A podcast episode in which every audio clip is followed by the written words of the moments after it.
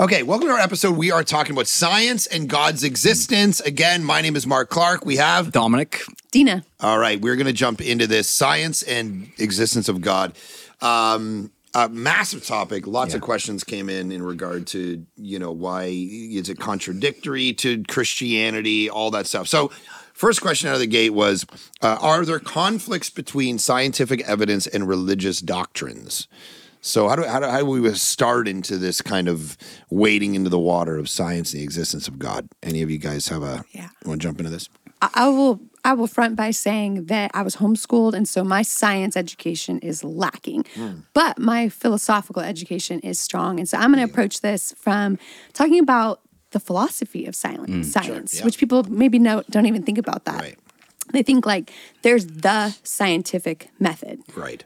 There is the scientific mm-hmm. method, but there's different versions of the scientific method that have philosophical underpinnings. Mm-hmm. So I think the answer to whether there are scientific um, problems with what the scripture says really depends on where you're approaching the philosophical side of this Sure. question. So I think first and foremost, you have to start with the question is science something that should be neutral in terms of mm. the existence of God? And so classic science would say, yeah, we don't start out from assuming God's existence. You can just start out from a question. Perhaps God exists, perhaps God does not exist. Let's go out into the material world mm-hmm. and let's explore what the mm-hmm. world says and see whether it emerges with any evidence for the existence of God mm-hmm. or not. And I feel like when you approach when you approach science from that neutral standpoint, mm. then you will find a lot to consider in Christianity. Mm. If, on the other hand, you're approaching science and you're saying science must operate from the assumption that God does not exist, that's going to mm-hmm. yield a completely different answer. Which is a philosophical Yeah, you're getting to starting point, worldview. not a scientific one. So, it- ergo, you're cutting off the branch you're kind of sitting on. And it's mm-hmm. one that going out and searching the material world could never actually substantiate because God is not a material being. And mm, Yeah, so it's a category mistake to to look at the natural world and try to deduce things about a, a supernatural being. Mm-hmm. Right. What what uh, Stephen Jay Gould said. These are non-overlapping magisteria. Mm-hmm. We Right. have to stop saying, "Well, I looked in the I looked in the garden and it went, oh my gosh, God doesn't exist because the way bones work or whatever." And it's like, what? Why are we? Mm-hmm. we these are completely different categories. What are you talking about? So yeah, Yeah. And I think, you know, it's not a crazy viewpoint. There there is a reason people would say science should operate from the assumption that God does not exist. And that is because of the fear of the God of the gaps argument. So a, a scientist with that viewpoint might say if we if we leave it open for God to exist, then as scientists, we're not going to be rigorous in our pursuit of discovery and, and trying Right. to find a material answer. We're just going to say, well, I guess God did that. But I think the history of science actually says something different. There have been wonderful, um, accomplished scientists who've believed in the existence of God, but have been able to apply rigorous pursuit of the scientific method to find good answers to scientific questions. yes. And then the opposite is true. There have been scientists who are either agnostic or atheistic, and they've been able to be quite successful. So I, I would say the right approach here is to say, we don't know whether God exists in terms of this big question. And let's go out and let's study this question rather than just demanding that science start from an assumption that God does not exist. Yeah. Yeah, And if you it's great. truly if you truly have a heart for science and believe in the scientific process, then you're going to want to be open to the new evidence that presents itself. Mm-hmm. Um, when we were living in England, I had a chance to meet Richard Dawkins. Um, if you've never heard of him, world's most famous atheist, and uh, but his science oftentimes veers into scientism, which becomes a worldview or philosophical argument. And I was at this seminar that he was doing, and he opened it up for Q and A, and someone asked him, "They're like, is there anything, Professor Dawkins, that would change your mind?" And we- any anything that we could bring to this court of a classroom that would sway your view of God. And his response was so telling um, because he's like, "No, there's nothing. Like if I suddenly saw God appear before me, I'd want to go see my psychiatrist, or I'd want to bring God into the lab and dissect him, or if I saw Yahweh in the cr- clouds, I'd write it off as some you know psychotic episode.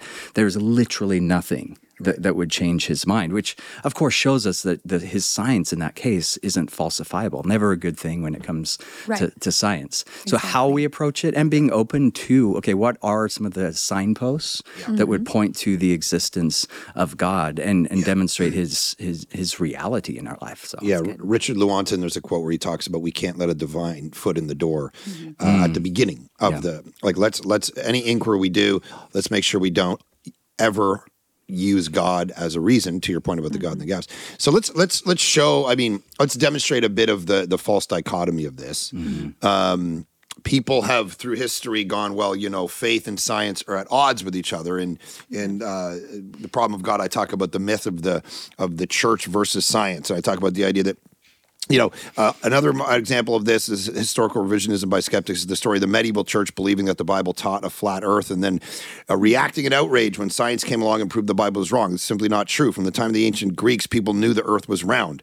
They observed that the hull of a ship sailed from shore disappears before the top of the mast, would see the reflection of the Earth on the moon during an eclipse. They knew the Earth was round. The so-called flat Earth conflict is simply part of the 19th century propaganda. So Oxford professor, one of your buds, Alister McGrath, concludes rightly: the idea that science and religion are in perpetual conflict is no longer taken seriously by mm-hmm. any major historian of science. It's one of the last remaining bastions of atheism, which survives only at the popular level, mm-hmm. the internet. Namely, the myth that an atheistic faith based science is permanently at war with a faith based religion. It's mm-hmm. just not true, and it's, it's never been true. And so we have to point out that the great universities of the Western world, uh, whether it's Harvard or you know Brown or Yale or whatever, they were born out of a Christian worldview. Uh, seminaries trying to bring the idea of of God into things. Uh, the modern scientific method was born out of Christian conviction. Uh, it was Christian scientists, the Francis Bacon's of the world, all these people who are like we have to study the world and it has order. These are all Judeo Christian convictions versus, mm-hmm. say, like Buddhism or animism. Mm-hmm. If animism was true, then every time you poke at a tree, you're like poking at a live spirit being. So it didn't give way to the hypothesis, let's do, now we'll do a test, now we'll do verification. It doesn't give way to that. Yeah. Where Christianity becomes like the, the garden out of which the modern world is built. And so, um, even on a philosophical level, uh, I, I call it the Plantinga effect in uh, in the Problem of God, where overnight this this guy, the most famous living philosopher of our time, is actually a Christian. He's a theist.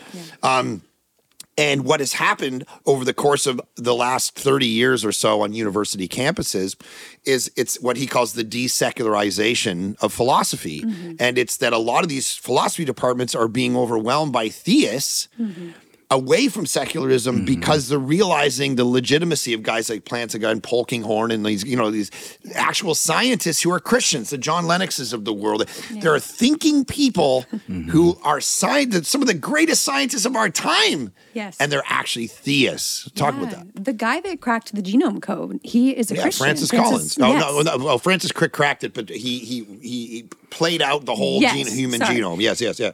And, and so that's one of the lesser told stories. I think, I think as you dive into, uh, you know, a Dawkins, and Mm-hmm. I just, I think it's really important. I, I'm thinking of someone who's listening who is a scientist and they have received this belief that when they, for example, go into a lab, they need to take their Christianity and put it on a shelf that's not how science was born. I think it's Rodney Stark, I think you were mm-hmm. sharing, who who chronicled how it was actually Christians' belief in the reasonability of the world based on the orderliness and the, the reason of God Himself that birthed the scientific method and brought science to the forefront of culture. So, as a scientist, you don't have to go into the lab and put your faith on a shelf. Rather, it is your faith that should motivate you to do your work very, very well. To think this is an orderly universe and there is probably a reasonable explanation in this cause and effect. And it's my job to study it and look mm-hmm. for a discovery, an answer to a question. And that whole pursuit is something that can be sanctioned by your faith motivated by your faith and even helped by your faith. Absolutely. I mean, historically, that is the case. When you when you look at the list of people who their Christianity informed their science, it's it's crazy. Galileo, Johann Johann Kepler, Blaise Pascal, Robert Boyle, Isaac Newton, Michael Faraday. I mean, this crazy list. But it was their belief in God. Uh, far from being a hindrance to science, was actually their main inspiration for it. Yeah. Um, John Lennox, uh, he, he wrote a book a number of years ago, Has Science Buried God? Um, and he, he points out that Isaac Newton, when he discovered the laws of gravitation, he didn't say, Oh, wonderful, I don't need God anymore. Right. But rather, he said the opposite like, What a wonderful God to have invented such a beautiful thing. And he wrote the Principia Mathematica. And in his introduction to that, he says, My goal here is to point people towards God. So it was the belief in a creator that animated and informed their science. That's so good. I will say though, as as someone that had to do a report, I think in the seventh grade on the Scopes trial, mm. I do understand culturally, Yeah. especially in America, where this idea comes Yes. from that religion is pitted against science.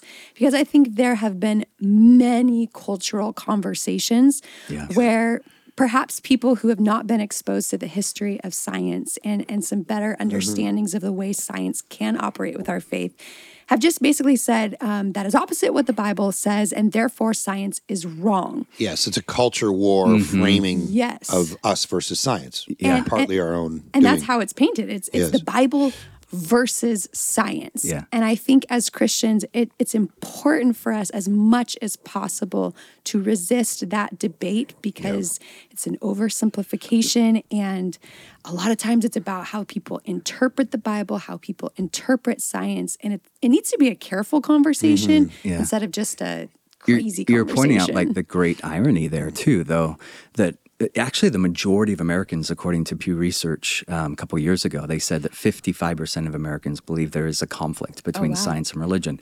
But they come at it from two different perspectives. So you have the Peter Atkins, the Christopher Hitchens, Richard Dawkins, who are saying science is the enemy of faith. But also, we have to acknowledge there's the other voice on the other side that is deeply, deeply suspicious Right. about science, and you know whether it's new scientific discoveries or conversations about the in, in, uh, age of the Earth, um, and so there is within Christianity some sectors of Christianity.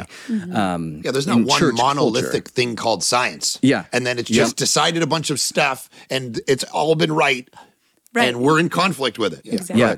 Well, I, I, I think our posture towards science really needs to be three things. Like we, mm-hmm. we first of all, we recognize the limitations of science. Mm-hmm. We celebrate the discoveries of science, mm-hmm. and we engage with the deeper issue of worldview. Mm-hmm. Um, and you men- mentioned Alvin Plantinga, and he has, he wrote an amazing book on this topic called "Where the Conflict Really Lies," and he argues there that it's not between religion and Christianity, faith and or, or religion and science. Rather, the true conflict is between atheism, worldview, versus theism.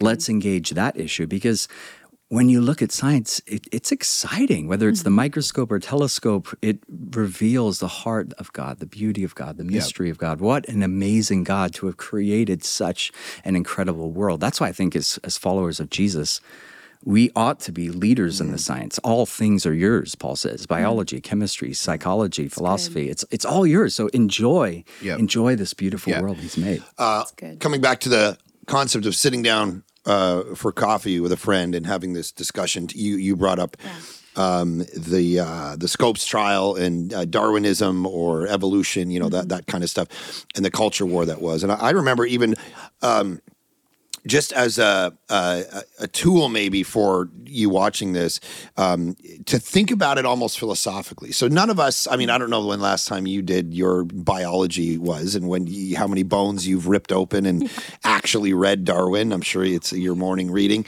uh, he, he was obviously a very smart guy, but I I I think taking it from more of a philosophical conversation, you know, your background is helpful too, because the person watching, I don't know how scientific you actually are, but I remember reading a book a few years ago by a guy named Mitch Stokes, and he talked about the idea of uh, the the the contradiction of cognitive faculties, which is basically if hmm. the conclusion is this: if evolution is actually like no God involved, just naturalistic evolution was the hmm. way things happened, then you can't actually trust your own conclusion because mm-hmm. From uh, fr- what naturalism says is everything is the way it is, born out of trying to survive mm-hmm. and what's pragmatic in the moment to survive. Mm-hmm. So our bodies adapted over time to survival and making sure that our seed gets into the next generation. Everything that happens, the way our brains work, just follow this argument for a sec. So everything that happens isn't about what's true and right, it's about what works. So now we have this belief in God, and the naturalist says, well, that's just some wiring from some hope from some weak person um, that you have to believe in God or whatever. Um, but what we would say back is, well, they would say, I would say, well, my cognitive faculties kind of over time created this belief in God. But if evolution is true, then the only way you think what you think is it was just based on you we're a, we're an animal and we're trying to survive. So, ergo, as Darwin Right. said, I can't trust my thoughts because who can trust the convictions of a monkey's mind? That was his quote. Well, if that's true, mm-hmm. then yes, you're right. I can't trust the convictions of my mind about God, but I also can't trust my convictions about science. Right. I can't trust my convictions about evolution because those thoughts have been mm-hmm. driven only with what's pragmatic and with what works, so you can't trust them. And Darwin came to that very point where he said, the, the matrix I'm in that I can't get out of, the self contradiction I'm in, is if I'm right, and no we reason- are from Yeah. monkeys, I can't even trust my own conclusions. right. So this is the philosophical piece that I think is important, rather than getting into like, oh, look at this chicken bone and look at the wing and how Right. it's. Yeah. It's like, wait a minute. If what you're saying is true, we can't even know if it's true. Mm-hmm. There's a philosophical conversation to be had about a lot of this that I think is important. Yeah, So- I mean, Darwin So is good. such an interesting character because he actually started out uh, training to be a priest. Yeah. And then abandoned that. He went, I think, to Cambridge and was studying uh, the medical world. And when he was exposed to surgeries and the sight of blood, it actually made him physically sick. And so he abandoned that, and then he went on the voyage of the Mm. Go Beagle. to turtles. Yeah, yeah, yeah. I'd rather look at turtles than this whole- Galapagos Islands than look at that. and but it was always it was always the problem of evil that was like deeply disturbing to him and troubling to him.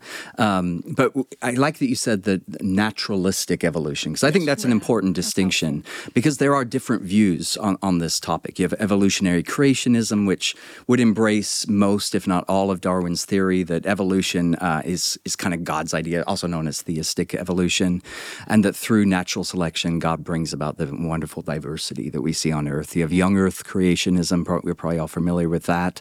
That God didn't use evolution at all, and then of course you have to distinguish between micro, macro evolution. Um, Yeah, within species. Within species. We It- used to be Homo erectus, and now Right. we're Homo sapien. There was a caveman version of us that ma- God breathed His Spirit into, and then we became human beings, and that's when the image of God starts. You know, all that. Yeah, yeah, and then progressive creationism, which is like intelligent design or old Earth creationism, that God, in a sense, is injecting new information into the system, um, and and some evolutionists actually would argue this. That you look at the history of the globe, and there seems to be these moments. I think. Uh, uh, called punctuated equilibrium, mm-hmm. where there seems to be something new fed into the system, mm-hmm. some kind of information, and where Lennox would argue is like, okay, God is that source of information as the mm-hmm. Word, and He's injecting new things into the system. But there, the point is, there's so many different Stephen ways. Meyer has a book on that. Yeah, he It's the does. signature in the cell or something like that. yeah, it's intelligent he's very design. Yeah, but I, I think it's important to to identify like wherever one is on this whole conversation. We can't just like write off.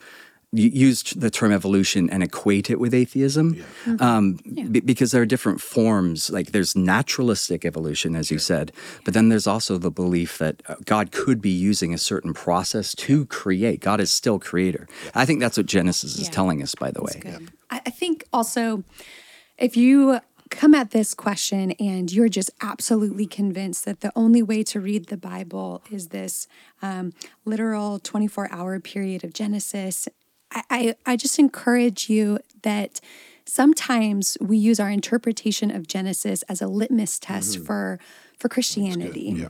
And I just want to I want to say as someone that used to be in that camp mm. before I really applied myself to study in depth what the Bible says, what what people who study this in depth mm. say.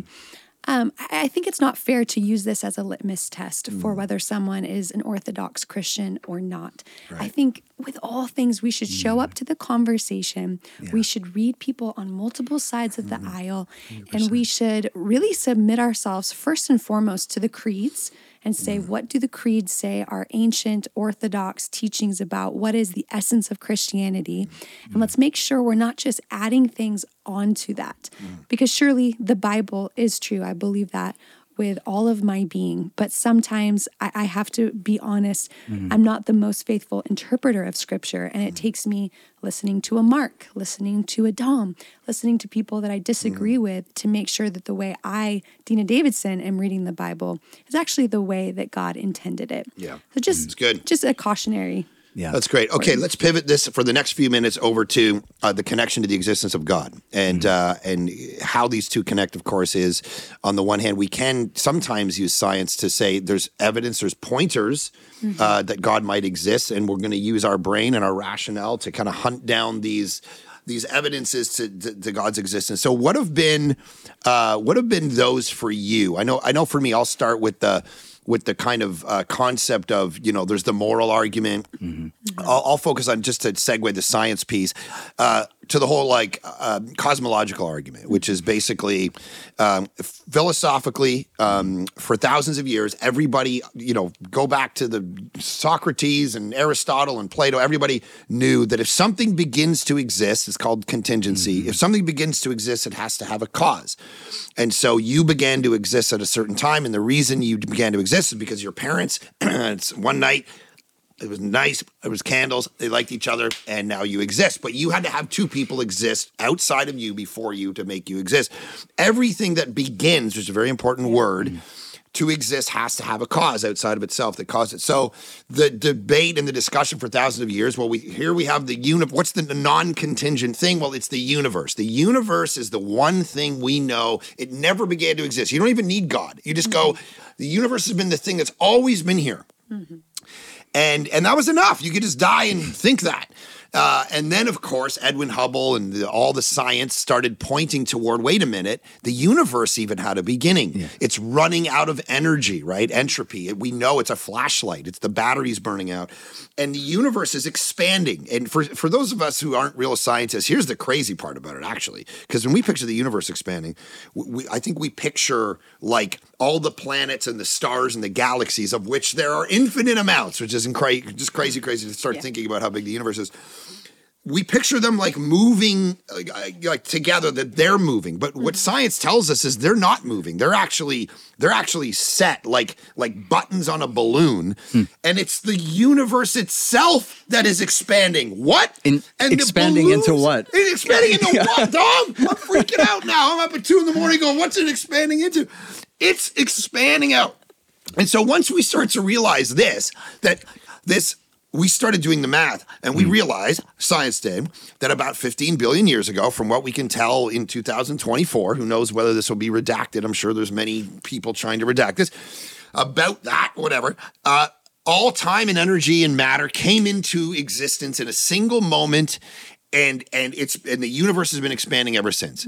And so when we came to that conclusion, it was originally the the atheists that didn't like that explanation because what it spoke it reeked of God, they said. That there's a beginning. There's a beginning because now the argument is if something begins to exist, it has to have a cause. Well, we know the universe began to exist. Ergo, the universe has to have a cause. That is one of the philosophical arguments Yeah. of where science and the existence of God at least start to evidentially come together. It's not like a full proof. It's just, oh, wait, let me pause a little bit here and realize science is actually pointing towards something here and not taking away from something. So that was one of the things that helped me with the existence of God. You guys. And this is the exact moment where the scientist uh, who comes from a more naturalistic assumption is like, ah, see, I knew it. Like we allowed a divine foot in the door. Right, now exactly. you're just positing God's existence to answer for Yes. the.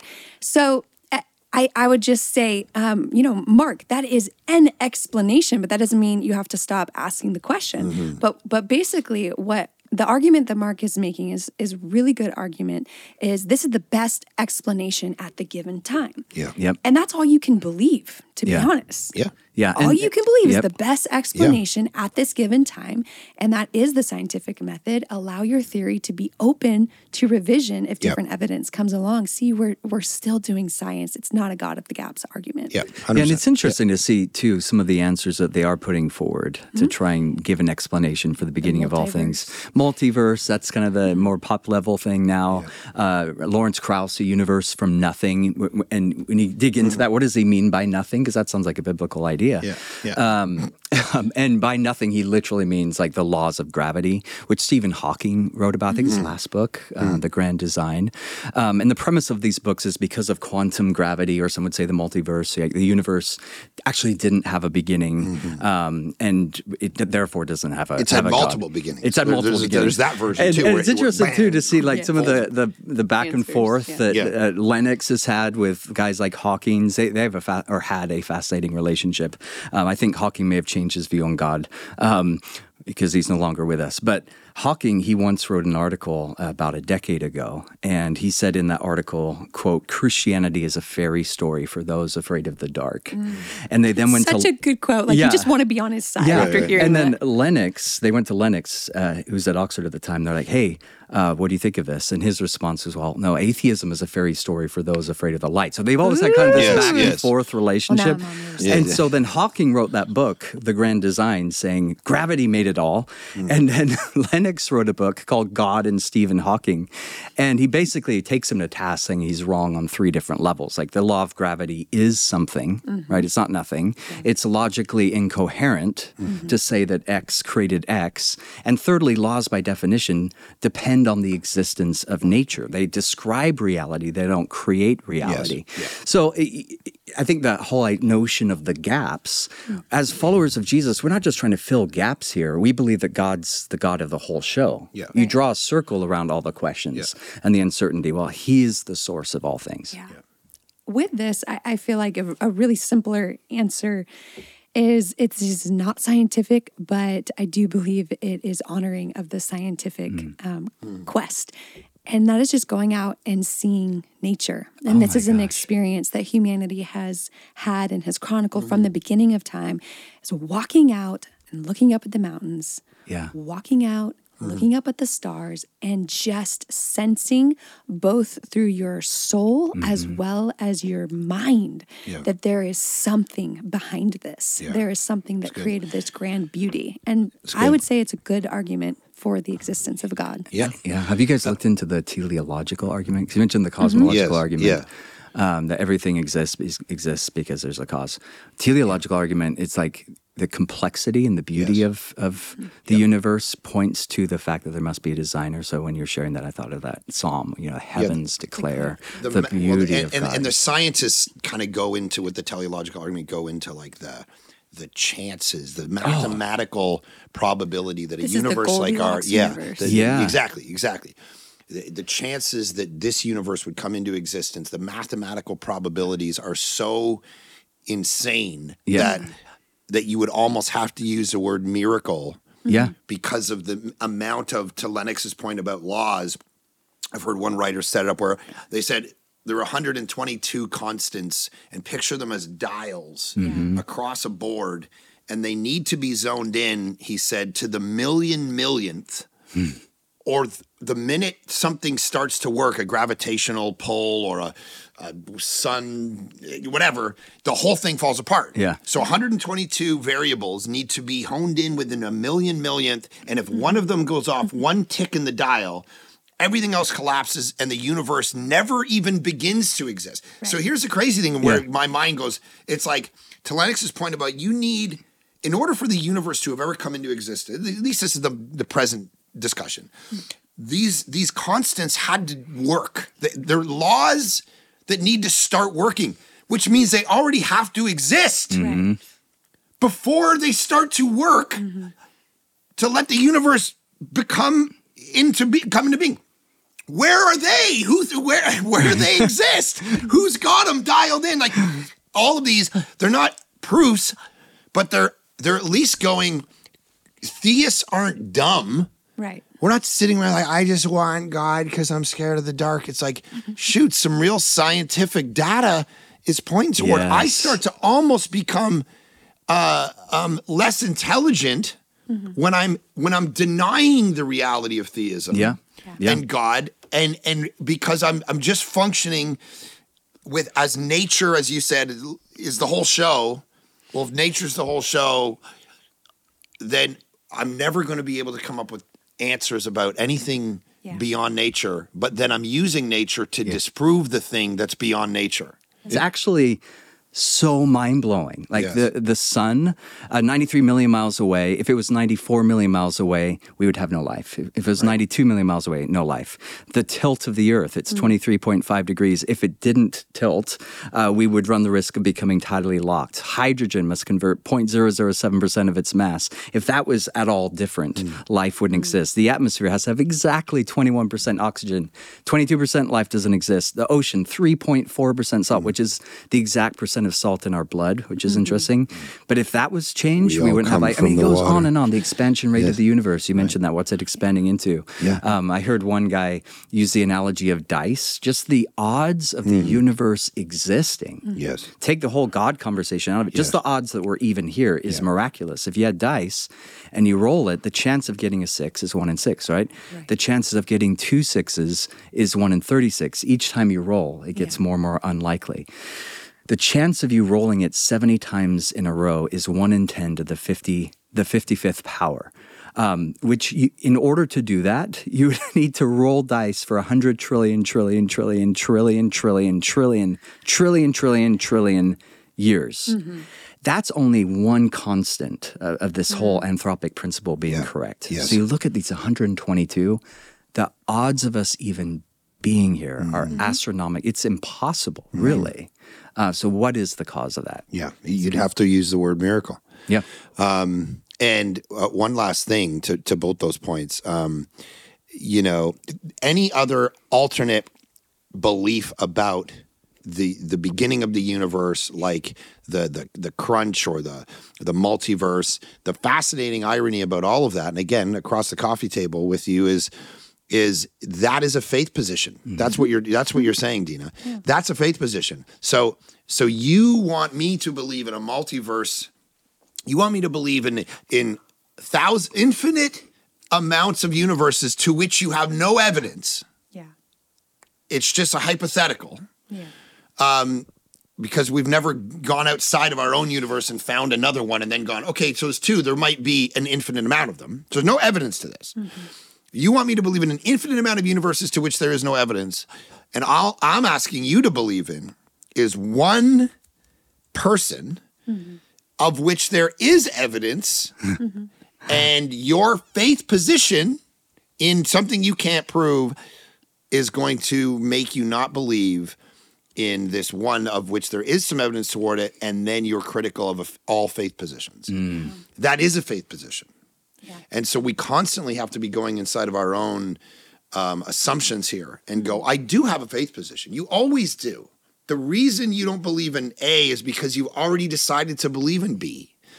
And so at least acknowledge that and be real with it when you come to this conversation about science and the The multiverse conversation too. Like I don't think we should be threatened by it. No. Like, No. If someone's like, Oh, there's I believe in aliens, that, for okay, sure. let's have that conversation. podcast. Like, yeah, maybe there is a, an Yeah. alternate universe Right. here that uh, you know we need to unpack. But um, John Pol- John Polkinghorne he wrote this book called God and Quantum Gravity. And he begins to explore these kinds of ideas. Like these questions, I think, are beautiful. If it turns out the multiverse is true, like whoa, Yeah. Right. maybe eternity is God just the movement from one universe to the next. Hundred percent. God is so Absolutely. complex and wonderful. Yeah. All of this can be contained. There's no. Yeah, you start poking around into quantum mechanics, Yeah. and all of a sudden the conversation about miracles, where the old, oh, okay. the old Yeah. 1800s version David of Hume. the way Yeah. gravity worked, and those all old arguments. Yeah. And then we're like, oh, there's miracles. No, there's no such thing as miracles because the laws say that. Yeah. It's like then you quantum mechanics, you're like, I don't know what's going on. Something tweaks on this side of the universe and it tweaks over here. And there's, if you play, did you see this documentary? I don't even know if it's true. You could look it up on the YouTube comments. Um, where if you play um, beautiful music to water over time, they looked at it in a mic like a mic beyond microscopic, and the water like clarifies and dances. That's but if you play ska music to it, no, no, I, th- there's a documentary out there. Again, you can check whether this is factual. The water starts to turn color and actually panic? function differently. Wow. Uh, I believe the documentary is called uh, something like "What the Bleep" or so. It's all about quantum mechanics. Who the bleep are we, or what the bleep? Like literally, the word bleep is in the title. Um, anyway, I don't know the truth to it. I just remember reading this, watching the documentary, and, and it's like at the quantum level, there's things happening mm-hmm. that we got weird dances of things that are. where It's like, man, this does this is not threatening. Mm. String to your point, Right. it's Yeah. string theory. Yeah, That's what the whole documentary is about. String theory. This doesn't, oh my gosh, there's string theory, ergo God doesn't exist. It's like, man, he's complex and he's created this beautiful world. And when he was turning mm. water into wine, maybe he was doing some string theory stuff and dealing at quantum mechanic levels, and it all fits. Right. Yeah, when we see beauty in the world or complexity in the world, it, it points us to the source of beauty. And I think it Yes. really encourages us to ask the question where does even the notion of beauty come from? The colors of a, a sunset, the weird renaissance, re- re- resonance of ska music to our molecular structure, um, light dancing on the leaves of trees, like hear a song that moves you, a good movie or whatever. Uh, I watched BBC Planet Earth the other day and emperor penguins jumping into a 50 foot wave. Like, all these things are amazing. Hans Zimmer music. Hans Zimmer music, like there, it's an experience Yeah. of beauty There's that game music. evokes this nameless like yearning within us, right? 100%. Okay, guys, thank you, thank you, thank you. One last thing. Did, No, I was what's just it- saying, can we fire off quick names to keep pursuing this conversation? Like you mentioned, Plantinga, Lennox, anyone else? So you just want to say, Polkinghorne.